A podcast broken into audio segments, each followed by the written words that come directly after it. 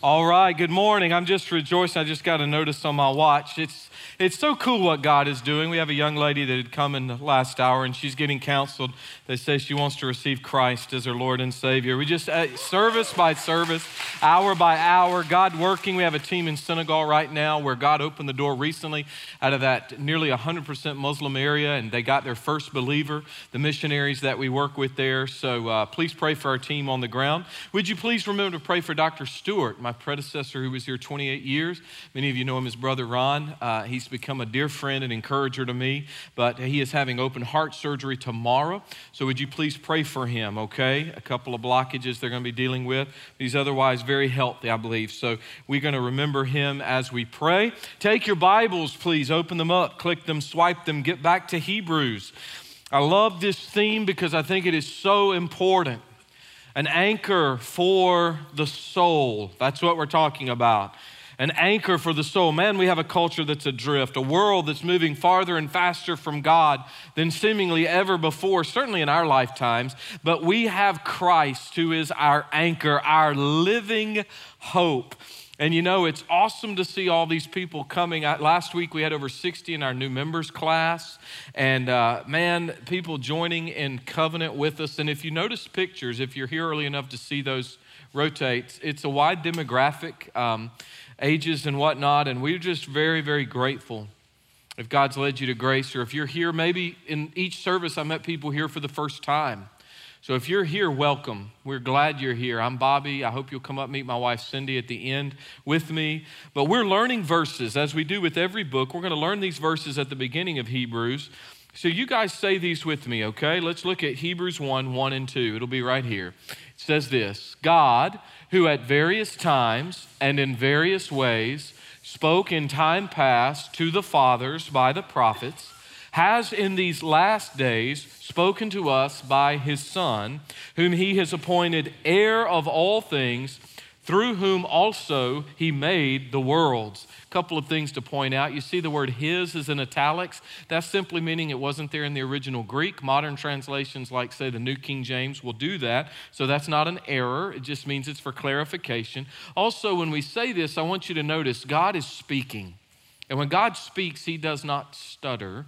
And God is speaking at various times in past by the fathers uh, to the fathers by the prophets, but in these last days, that's what we call from the messianic age forward. So, from the resurrection forward, these are the last days. He's spoken by his Son, and he's heir of all things, through whom he also has made the worlds. And so, look at that for a minute. Make sure you've gotten it. And then, can I get some ushers to close that back, those back two doors for me, unless there's a reason they're open? Um, just because of my squirrely distraction, I don't want to see people moving out there. I would appreciate that very, very much. Uh, thank you. Plus, I want to keep it cold enough in here that you can't possibly sleep. All right, so um, double reason there.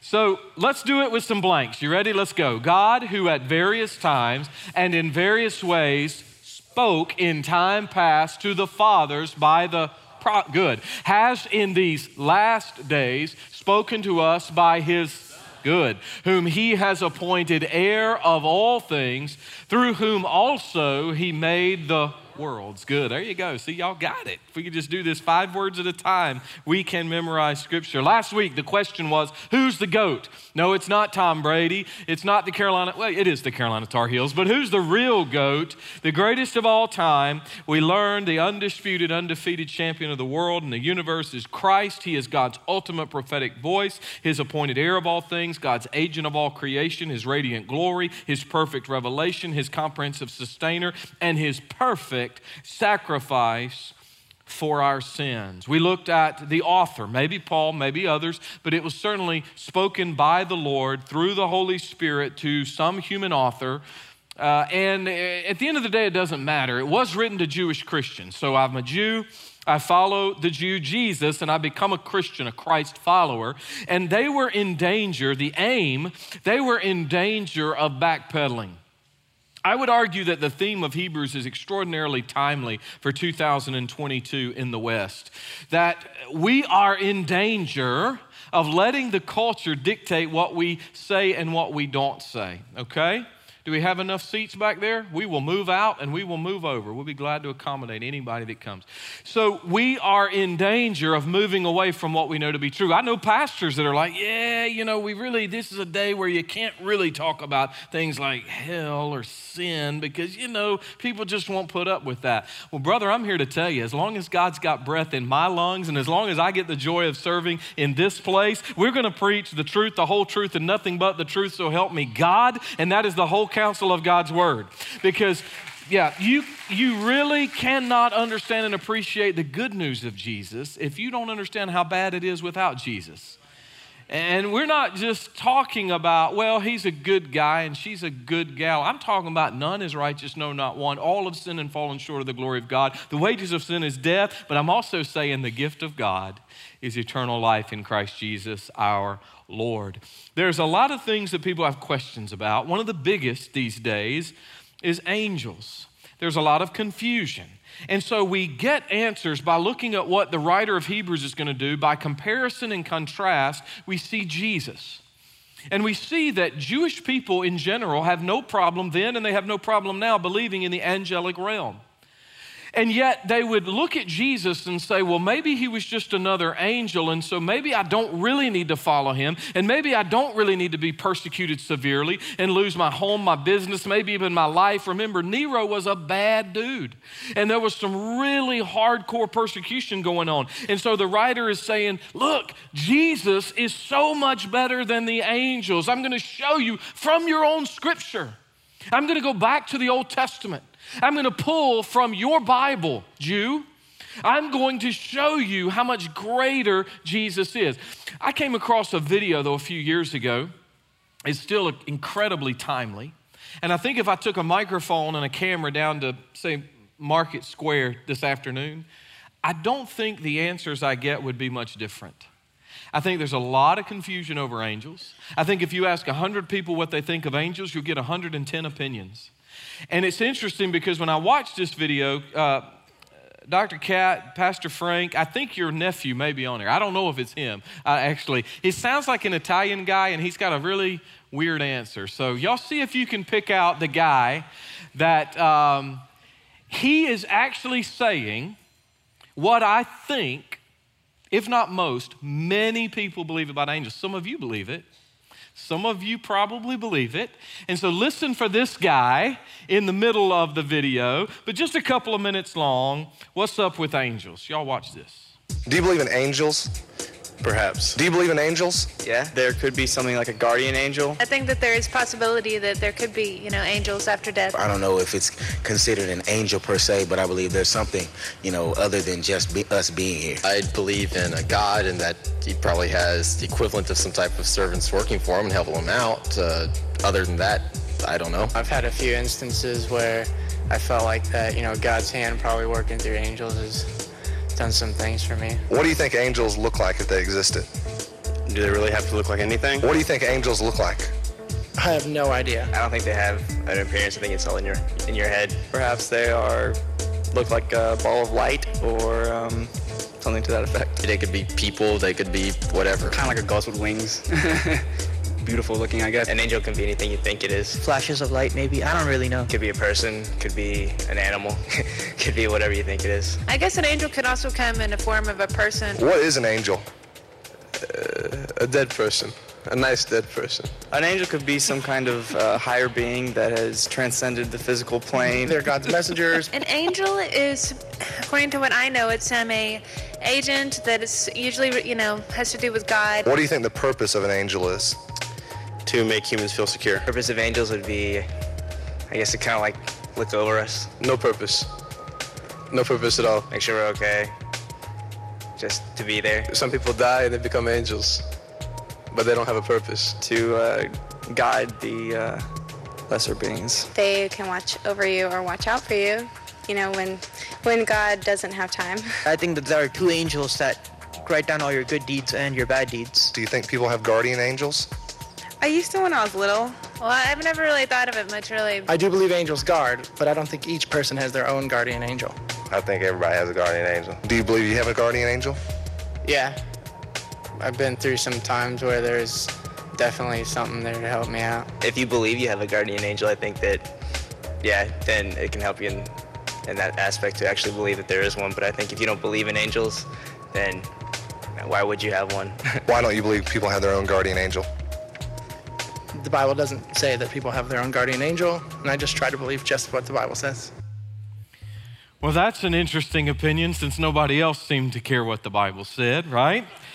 Uh, a dead person? A nice dead person?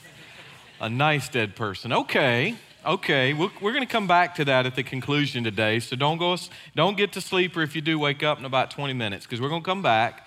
So, what is up with angels? Look at the screen. I want to show you my screenshot of the. I chose that because you could see that in your grandma's garden, right? Some of y'all might have that in your garden. This is sort of the imagery. In fact, with three daughters, I grew up seeing my girls in the Christmas plays with the white robes, the cardboard wings, the little tinsel halo, right? And the angels come out and you go, oh, look at the angels. You're so cute. Does anybody ever react that way in all of the Bible? What happens when you encounter an angel from the Bible? Ah!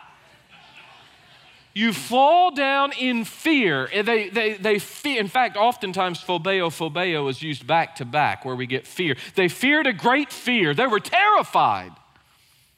And there weren't any cute little cherubim, there weren't any cute little angelic Cupid like creatures. In fact, there are not even any named females, although I'm not so trying to argue that, that angels uh, necessarily have gender as we do, but the two named angels certainly have masculine names Michael the archangel and Gabriel, messenger of God to Joseph and Mary and such. And so we only have these two named guys, and then you've got all these encounters where people are absolutely terrified. So, what's up with angels? And how is it that Jesus is so much better? Stand with me as we honor the reading of God's word. Remember that he purged our sins by himself. He sat down at the right hand of the majesty on high, verse 4, having become so much better than the angels, as he by an inheritance obtained a more excellent name. That, that's important, a more excellent name than they. Now we're going to get seven, some say eight, but at least seven Old Testament quotations back to back to back. For to which of the angels did he, God the Father, ever say, You are my son, today I've begotten you? And again, another Old Testament reference I will be to him a father, and he shall be to me a son. But when he again brings the firstborn into the world, he says, Let all the angels of God worship him. That has to do with his birth. We remember angels were there worshiping him. And of the angels, he says, who makes his angels wind or spirits and his ministers a flame of fire. But to the Son, he says, Your throne, O God. Notice, he's calling the Son God. To the Son, he says, Your throne, O God, is forever and ever. A scepter of righteousness is the scepter of your kingdom. You have loved righteousness and hated lawlessness. Therefore, God, your God, has anointed you with the oil of gladness more than your companions, your other heavenly host. And you, Lord, in the beginning laid the foundation of the earth, and the heavens are the work of your hands. They will perish, but you remain, and they will all grow old like a garment, like a cloak. You'll fold them up, and they'll be changed. But you, this is still the Son here. The Son, you are the same, and your years will not fail. But to which of the angels has he ever said, Sit at my right hand? Remember what Jesus did after he purged our sins. Sit at my right hand till I make your enemies your footstool. Are they, the angels, not all ministering spirits sent forth to minister for those who will inherit salvation? Let's pray, guys. Heavenly Father, there's a lot of meat here. Well, we don't have time today to get it all off the bone, but we're going to make a stab at it, Lord. And I pray that we would not just gain head knowledge, but I pray there would be deep, deep conviction into the hearts of people here in this room and the many more that would be watching now and later. I pray that you would speak so clearly that people know you are calling them directly by name and that they would come to have assurance of who Jesus is, and that there would be a greater desire to know Him than to fulfill a curiosity about angels. Lord, thank you for speaking already. Teach us now by your Spirit, we pray in Jesus' name. Amen. Thank you and be seated. So let's jump right in with the question why is Jesus so much better than the angels? It says it right there in verse 4 having become so much better than the angels. Don't worry about the language having become. It didn't mean he once wasn't. It's setting time frames. So don't worry about, oh, he wasn't better, now he's better. It's just giving the idea that through his death, burial, and resurrection, that was proof that he's always been better, having been so much better than the angels, as he has by inheritance obtained a more excellent name than they. So, why? Angels played a vital role in Jewish religion. They absolutely affirmed, and still, if you're an actual Jewish believer today, not just an ethnic Jew, but you really follow Judaism, you believe in angels. You believe in heavenly hosts, the unseen realm. But the author is going to take at least seven stabs back into the Old Testament to say, I'm going to show you.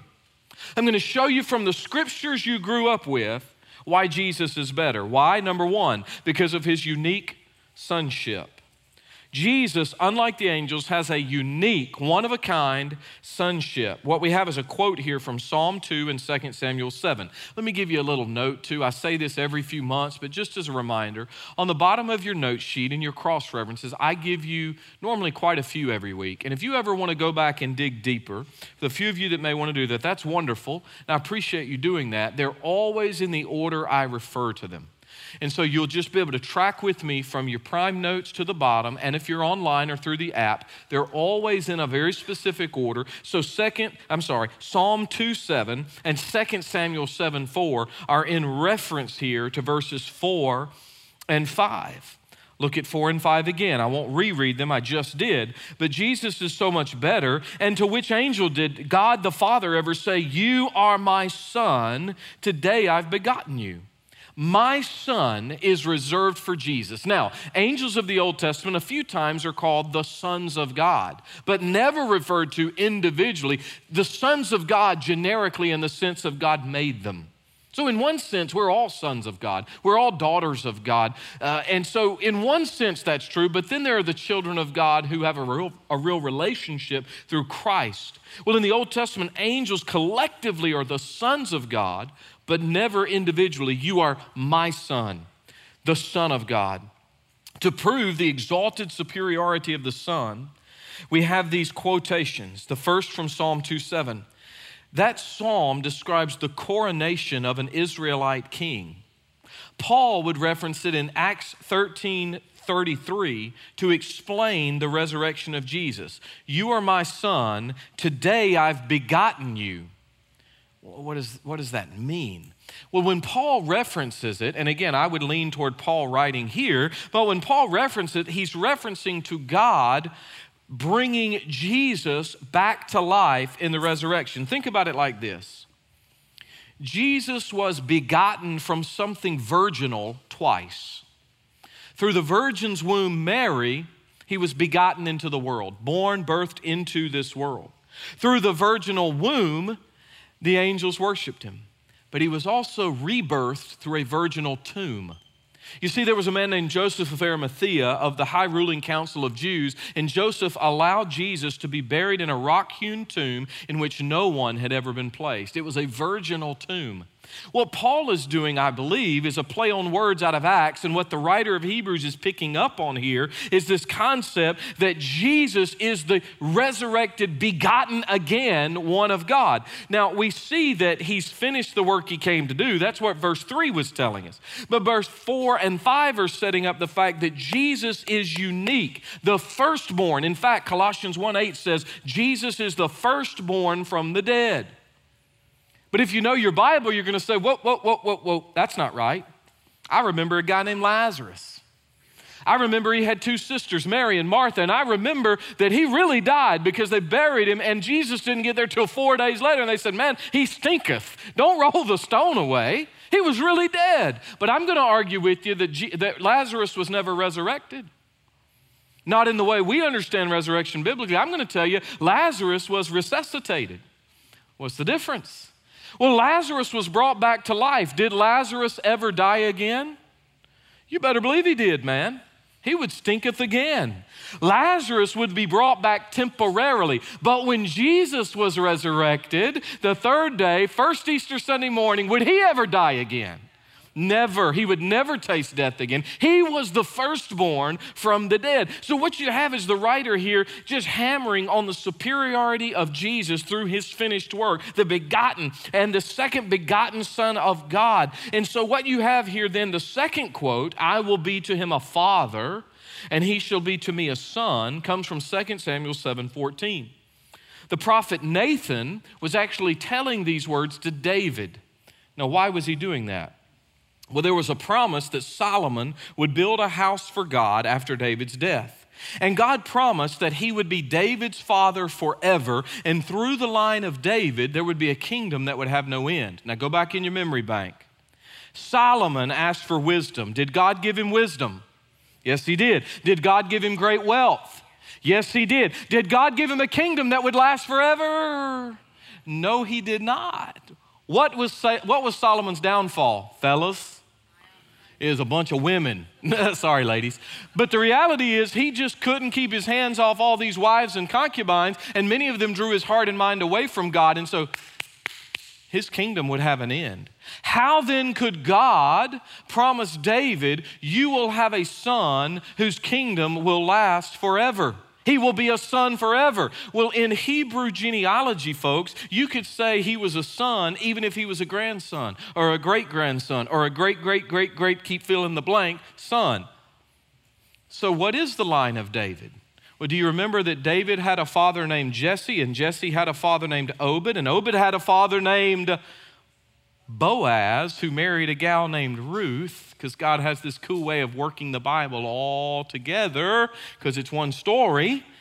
And what we find is that David would have sons, and from those sons would eventually come the son. So Jesus is in the line of David. And so, what the writer is doing here is he's using these Old Testament prophecies that people would remember. Wait a minute, this is Nathan talking to David, and the writer of Hebrews says, uh uh-uh, uh, it's not just Nathan talking to David, it's also God talking to you, saying he has a son that reigns forever, a unique monogenes, a only begotten son. You know, I grew up in an absolutely fantastic neighborhood a very small town of about a thousand people that sat between Greensboro and Burlington. Now it's sort of been taken over by those cities. But my little town, we had a phenomenal neighborhood, big yards, lots of woods. Man, we rode bikes without pads on, y'all. We were rebels. It was crazy. And you never had to tell us go outside. You never had to tell us turn off the screen of the big wooden TV with the curved front. You never had to say it. We were always outside. And my house, cool enough, was kind of like the hub of the neighborhood because my papa, remember the master carpenter, and my father built me a really great tree house. But it wasn't in a tree, it was on stilts. We didn't have a tree in our yard big enough to hold it, but it was a big stilted house. And so kids from all over the neighborhood played at my house a lot and mama baked tons of cookies for the kids. But one of the other neighbor houses, the lady would ring a bell in the evening, literally a dinner bell, and the kids would all scatter and go home. And we'd go to our own houses. I got to stay most of the time because most of the kids were at my house. And so, what was so cool about that was we'd play, we would enjoy, all the kids would be welcome. But when the dinner bell rang, guess what? See you bye. It's time for you to go, especially through the school year, through the week. And if a kid did not already have prior permission to stay and eat with us, do you think it would have been okay for just any of the neighborhood kids to start wandering through my house after the bell? Not exactly. I could wander, I could wash up, I could go maybe nibble on something if mom didn't catch me. I could do all of that. I had full access.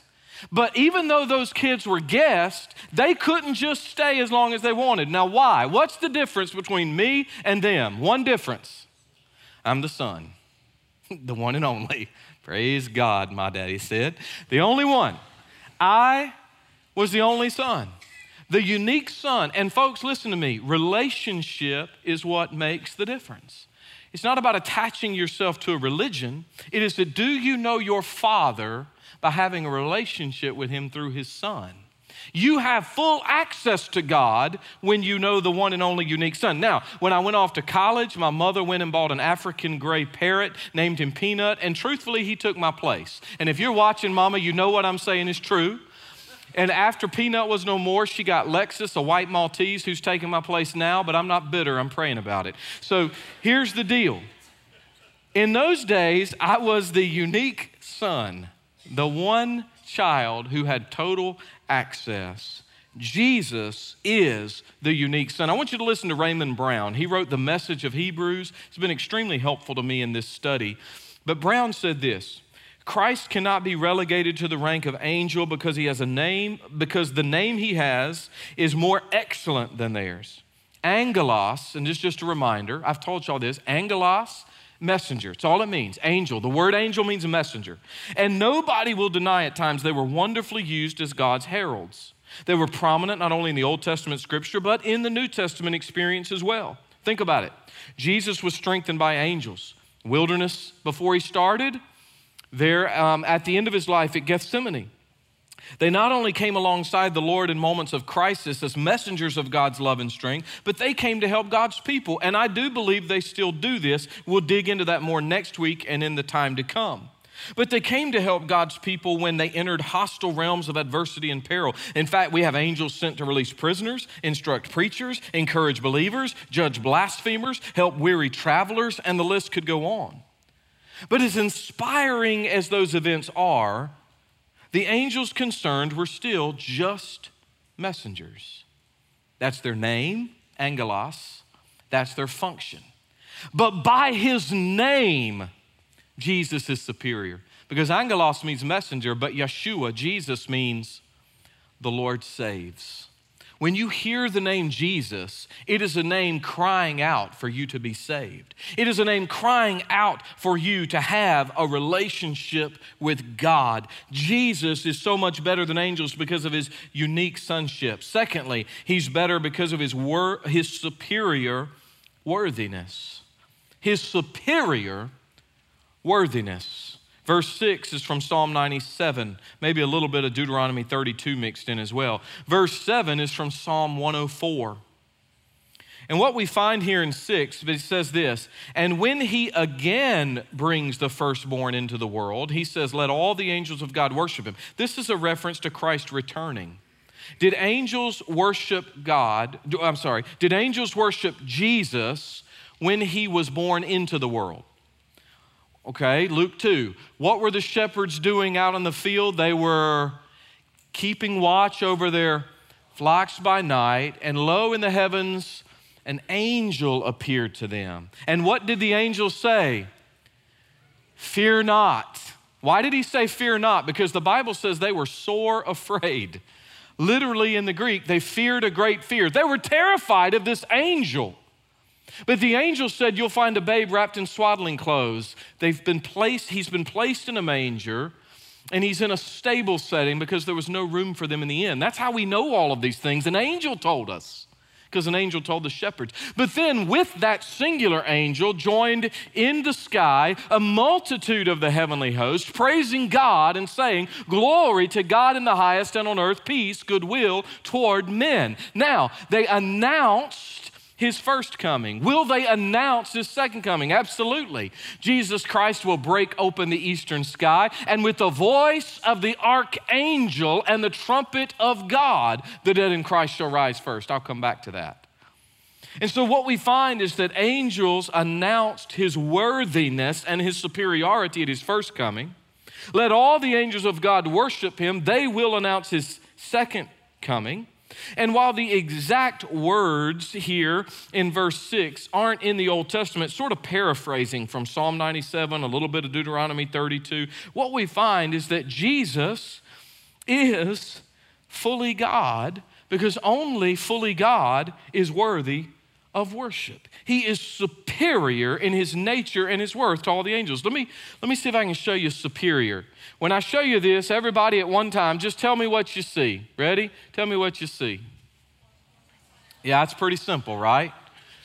Do you, do you really use it to swat flies or do you swat your children if they're messed up? I don't know. I wouldn't recommend it. But here's the deal. Man, I hope that thing's clean. I just touched myself. Karen, I think it's clean. It's got something on it. Wash these jeans for me tonight, baby. So, um, I didn't do that in the first two services. I don't normally touch that in. I prefer the fly shooter guns. Have y'all seen those with the string? the salt shooters, those are super cool. But anyway, so this is a good fly swatter. I guess it's sort of a normal fly swatter. It looks like it's made like the one my little nanny had. Uh, she used to correct her dog with it. The funny thing is, she never popped the dog, she just held it up, and the dog obeyed. So it's like it was magic. It knew something was up. I would say this is a fine fly swatter. It's a normal fly swatter. But y'all, I'm just going to tell you right now, this one is superior in every way. That's a good fly swatter. If any of you are having problems with your children, you just come see me, okay? You can waffle them in Jesus' name. Now, here's the deal this is superior. I like this one. I feel like this one would be a lot of fun. But when I'm talking about Jesus being superior to the angels, I'm not just talking about he's bigger, therefore he's better. I'm talking about in every conceivable facet, Jesus is infinitely greater than the angels. In his omniscience, omnipotence, omnibenevolence, omnipresence, Jesus is so much more than are the angels because let's remember, guys, bigger isn't always better, right, sweetheart? I'm fun size. God only made me six two, So I'm just, you know, I, are y'all listening? So give or take six inches. So here's the thing. Here's the thing. Jesus isn't just bigger in a sense. Jesus is better in every conceivable and even inconceivable way for you Princess Bride fans. He is inconceivably better than the angels. All right, get your brain back with me. Here we go. Now you're going to be quoting that all day. Psalm 104 4 is used to spotlight their subordinate role. Angels are compared to the natural elements of wind and fire. They are ministering spirits like the breeze, the wind, like the fire. As God controls the elements, the wind, the waves, the flame, as God controls the natural elements, so too God controls the angelic host. They're messengers, but Jesus is the Son of the living God. And they are not to be worshiped. Only Christ is to be worshiped. Why? Because he is greater than the angels. He's better because of his unique sonship, his superior worthiness, and lastly, for today, we'll pick it back up next week, because of his righteous role as king. His righteous role as king. Uh, that's 8 and 9. It's coming from Psalm 45. But to the Son, not to the angels, but to the Son, he says, Your throne, O God. Do y'all catch that? to the Son, Your throne, O God is forever and ever. See, this was the promise to David. You would have a son whose kingdom would never end. A scepter. What is a scepter? That's just a staff a king holds or a queen. It's, it's showing you that they are the ruler. A scepter of righteousness is the scepter of your kingdom. You have loved righteousness and hated lawlessness. Therefore, God, your God, has anointed you with the oil of gladness more than your companions. So, in other words, Jesus, more than the heavenly host, your role is the righteous king of kings. Jesus alone is enthroned. And we find at least three facts about him unpacked for us here. He has a throne and is a ruler. That is not the case of angels. One tried it and he failed miserably. Who wanted a throne? Who wanted to be king of kings? Who wanted to be greater than God? Satan, Lucifer, he was an angel created by God, but in his prideful condition, he believed that he could usurp the power and throne of God. He wanted to be king, but are any angels kings? No, they are not. They are created servants, minister beings, messengers. Secondly, the throne will last forever and ever. It's eternal. Are angels eternal? Well, track with me. Yes and no. They're not eternal in this sense. Jesus has always been. Father, Son, and Holy Spirit, triune Godhead, have always been. When did they start? In the beginning. When was that? In the beginning. You say, well, yeah, yeah, yeah, but Darwinian evolution explains the beginning. Oh, no, no, no. Au contraire, mi amigo.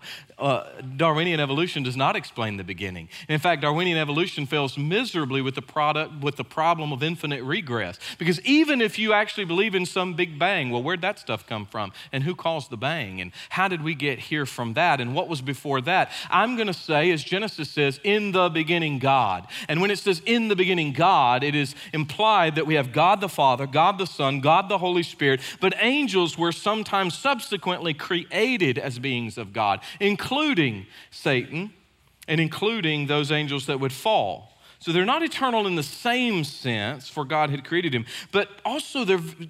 Jesus is different from angels in this the Son loves righteousness and hates wickedness or lawlessness. Now, let me ask you a question. Think about it. Do all of the angels that God created love righteousness, meaning doing the right thing over and over and over and always? Do all of the angels love righteousness and hate wickedness? No. Because along with Lucifer, about a third of the angels fell. We either refer to them as unholy angels, or more frequently today, we call them what? Demons. The Bible, actually, in the New Testament, really refers to them more frequently the host of wickedness in heavenly places. That is part of the demonic realm. So, the possession of people, the oppression of people, those are demons which are, in essence, fallen angels, unholy angels, versus the two thirds or so that are holy angels. What is the writer doing? He's trying to make these Jewish Christians say, do not relegate Christ to the realm of the angel. Not all angels are good. And let me give you some insight. There are some Jews even today that believe Jesus was an unholy angel. I met a guide in Israel a few years ago, an Orthodox Jew, who tried his best to convince me that Jesus was a blasphemer and an impostor and actually demonic. And there is part of the blinding that the God of this age, little g, has done to the Jewish people is he's convinced some of them, not all of them, I would say not even the majority, but he's convinced some that Jesus was actually a bad angel an impostor of the Messiah. It is our responsibility and our privilege to let people see that Christ is the Messiah, not just for the Jewish people, but for all people. He is God's chosen Son, King of kings, Lord of lords, and He is so much better than all the angels. What have we seen? Jesus is better than the angels because of his unique sonship, his superior worthiness, and because he is the righteous king of kings. I need to close quickly here with an excursus. Y'all remember that? I told you the age of the antediluvians. We talked for a few minutes about that sort of apologetically, and I want to close with that because I think this question is super important. When Frank's nephew, who's not really Frank's nephew, said, uh, they're dead people and uh, they're nice dead people. Um, I do believe, and some of you may be in the category, just don't raise your hand. I do believe that a lot of people think we become angels after we die. I do not want to burst your It's a Wonderful Life bubble. But no, Clarence, every time a bell rings, an angel does not get his wings, nor did we come from this life to the next to become angels. That would be degradation, that would be lowering us. Because Jesus, now listen, Jesus did not die to redeem the angels. Their position is set. Let me show you. I'm going to take some of this from gotquestions.org. I say this a lot. Please go there and check it out if you have questions. I send people links to it multiple times a week. It's an incredible site. They have an app. Y'all check it out. Gotquestions.org. I think the vast majority are super in line with Scripture and conservative in their approach. But the question is this Do we become angels after we die? Well, if I gave you two lines, you don't need two lines. What's the answer? No. No. You don't become deer. You don't become butterflies. You cannot fathom the number of funerals I have preached over the years where people will come up to me afterward and with sincere, sweet hearts, they'll say, Oh, I'm just so happy. This such and such is a beautiful flower in my garden now. Oh, I saw that beautiful whitetail out the window, and I just know they were there communicating. I'm like, Bubba, if they knew Jesus, they were in heaven, they ain't got time to be a flower or a white-tailed deer, because I'm gonna bust them. So listen.